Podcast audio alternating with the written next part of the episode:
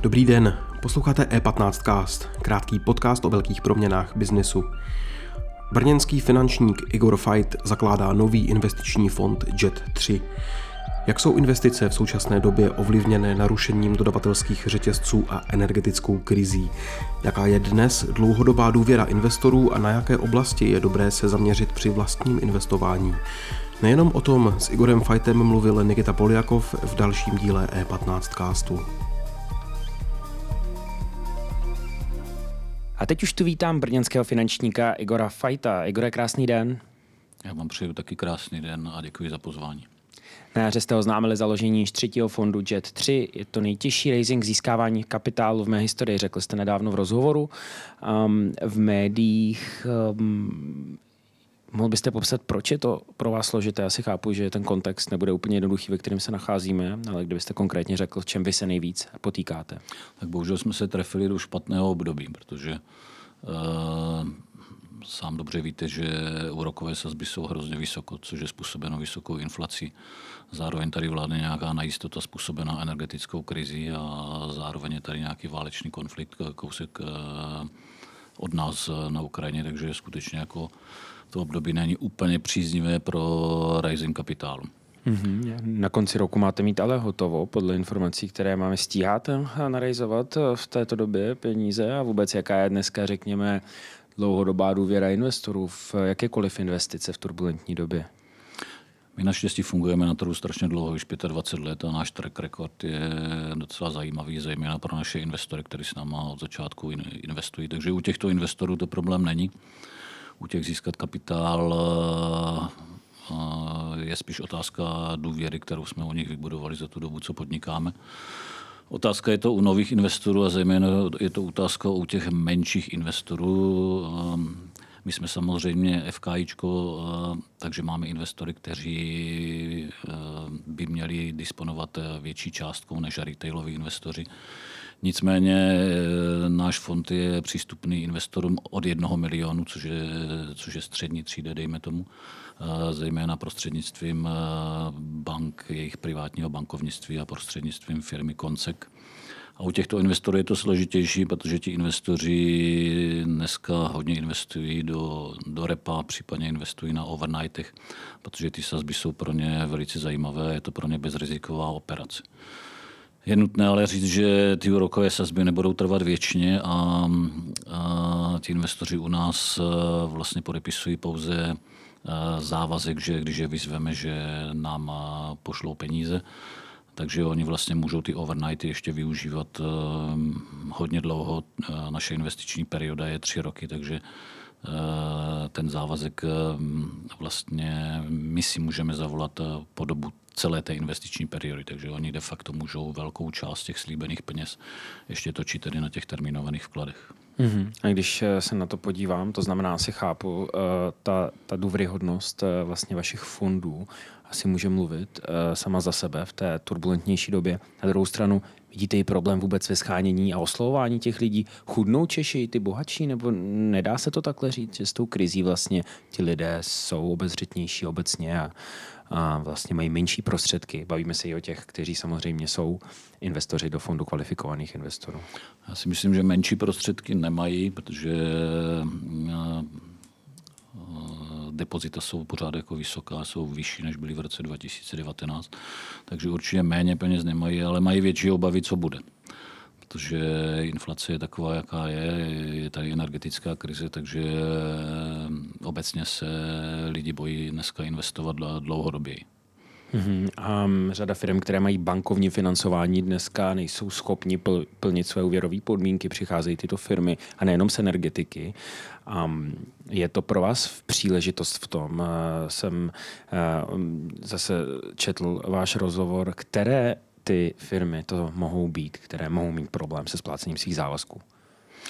Tak samozřejmě příležitost to pro nás je. My jsme vždycky, eh, vydělali docela dost peněz na distressed aktivech, což tato doba pomáhá tomu, že těch distressed aktiv bude přibývat, zejména u společností, které jsou relativně hodně zadlužené a nejsou schopny dneska plnit kovenanty.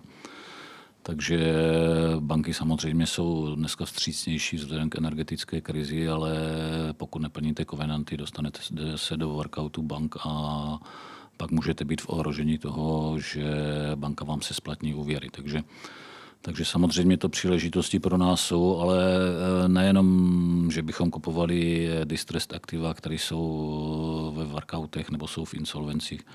Eh, my jsme schopni investovat společně se současným majitelem, který se dostane do kešových problémů a, a společně jako ve formě partnerství jít do, takových příležitostí. Mm-hmm. Vy obecně vnímáte automotiv eh, jako obor, který může být poznamenán krizí. Mm, je to kvůli přerušení dodatelských řetězců, takových vlastně výrobních strojírenských fabrik může být víc, nejenom v Česku. Myslíte, že velké firmy nebudou schopny ty dodavatelské řetězce relativně v krátké době nahradit? Já si myslím, že už se postupně ta situace zlepšuje. Ty dodavatelské řetězce se zejména zlepšily tím, že klesla trošku poptávka po výrobcích, po automobilech.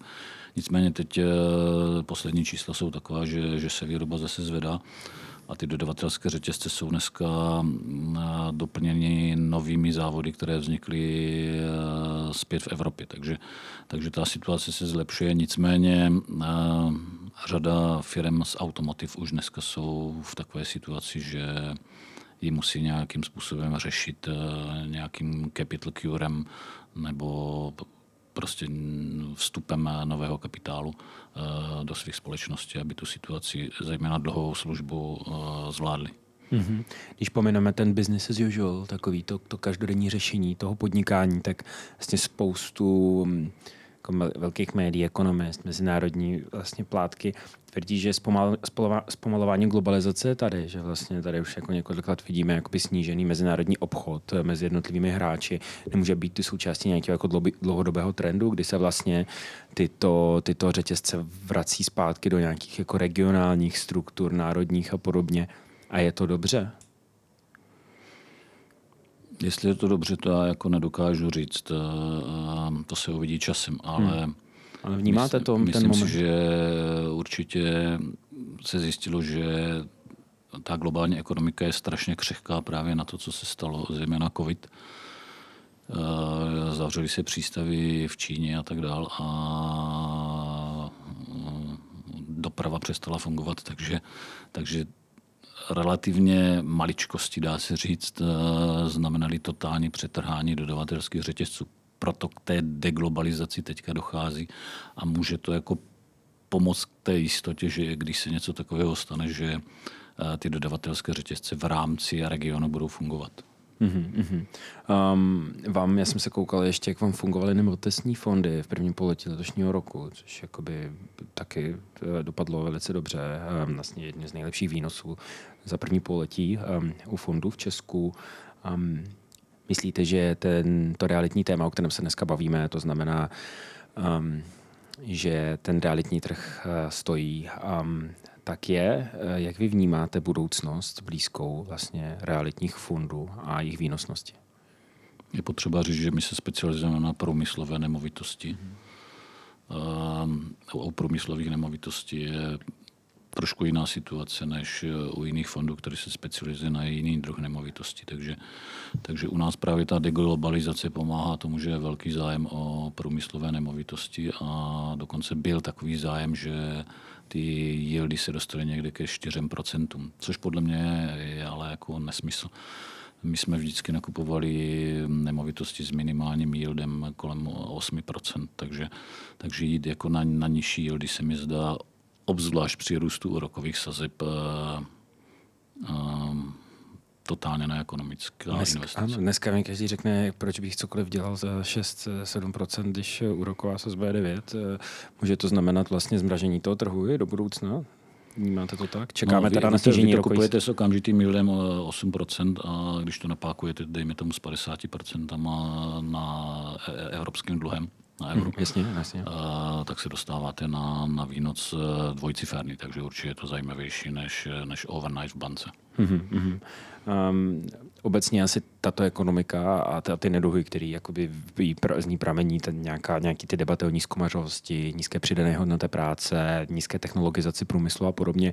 Co by se muselo stát, aby, aby Česko um, netrpělo uh, těmi výkyvy, těmi šoky, to znamená vysokou inflací, vysokými cenami energie. Jak vlastně přejít uh, do té uh, vysokomaržové ekonomiky? Vy jste hýloval už desítky podniků. Jo, jo. Jaký je recept?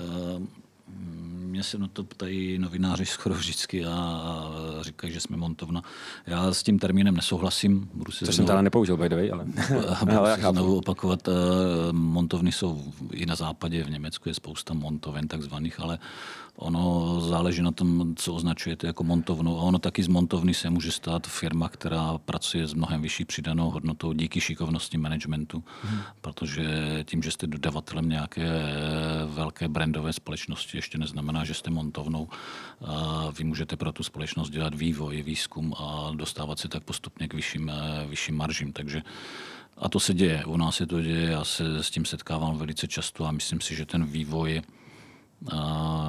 těch 30 eh, let eh, po revoluci je teďka jako překotný, že teďka je vidět, že i u nás vznikají brandové firmy, které si můžou dovolit jako mnohem větší marže. A i u nás vznikají firmy, které dělají vývoj pro pro nadnárodní firmy, kde dosahují mnohem lepších marží. Um, co ty firmy nemají podle vás? Teda, co ty firmy mají, co ostatní v české firmy nemají? Je to ten správný management, správný přístup k tomu biznisu vlastně. Um, z vaší zkušenosti, co je vlastně to, to dělítko? Já si myslím, že nejdůležitější je právě ten management, jak jste zmínil. To je mm-hmm. prostě motor, motor toho, jestli ta firma se pohne někam dopředu nebo nepohne. Takže, takže určitě nejdůležitějším prvkem k tomu se dostat k větší přidané hodnotě je personální obsazení té firmy. Kupujete dost, kupujete dost i teď, eh, hlavně v regionu. Eh, eh, má smysl chodit na západ a hledat investiční příležitosti ve velké tam, nebo prostor střední východní Evropy je ještě nesaturovaný na to, že se tam dá hledat zajímavé příležitosti? Náš region je teda Československo, Polsko, ale je to i Německo a Rakousko, kde máme nějaké firmy už dnes a do budoucnosti se budeme dívat hodně na Polsku a hodně na Německo, protože pro nás jsou to velké trhy. A jestli narizujeme 8 miliard, tak budeme potřebovat firmy, které eh, budou minimálně generovat tržby kolem 2 miliard, kterých tady jako v České republice moc není. Mhm. A co, co typově eh, za biznis se vám dneska líbí, když koukáte do Polska? Takhle my strašně těžíme z toho, že máme tu dlouholetou historii a že držíme v portfoliu řadu podniků, u kterých víme, kdo je jejich dodavatelem, kdo je jejich odběratelem. Tím pádem už ty sami firmy nám generují potenciální cíle, co bychom mohli nakupovat, což je pro nás jako hrozná výhoda. A oborově.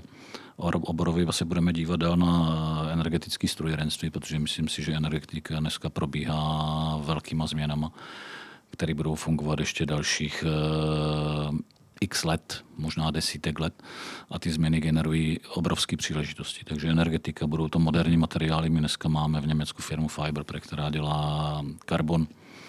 Karbon eh, vidíme, jak eh, mohutně roste eh, používá se vlastně napříč obor, oborově od zdravotnictví přes energetiku do automotiv, letectví. A je toho materiálu, který je lehký a fyzikálně vlastně podobný kovům, je, je o něj obrovský zájem. A takových materiálů je celá řada, takže určitě nové materiály, určitě se budeme dívat na moderní strojírenství obecně.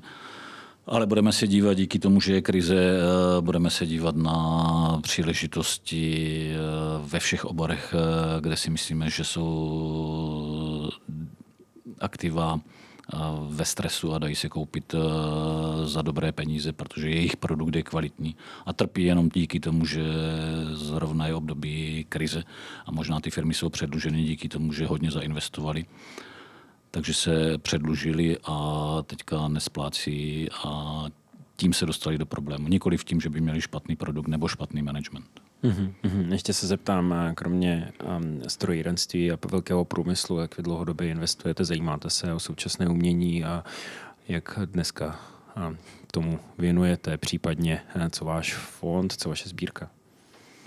No, věnoval bych se tomu rád mnohem víc, ale bohužel není čas. Takže já mám takový tým nebo mini tým, který rozumí tomu umění a má informace, které já třeba mám o průmyslu.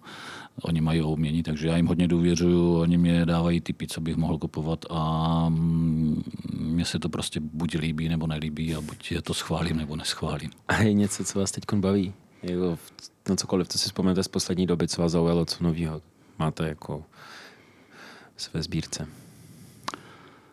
Uh, konkrétně jsem teď neposiloval sbírku. Mm-hmm. O žádná jména. No poslední, co jsem kupoval, byl Stanofilko, který mě hodně zaujal.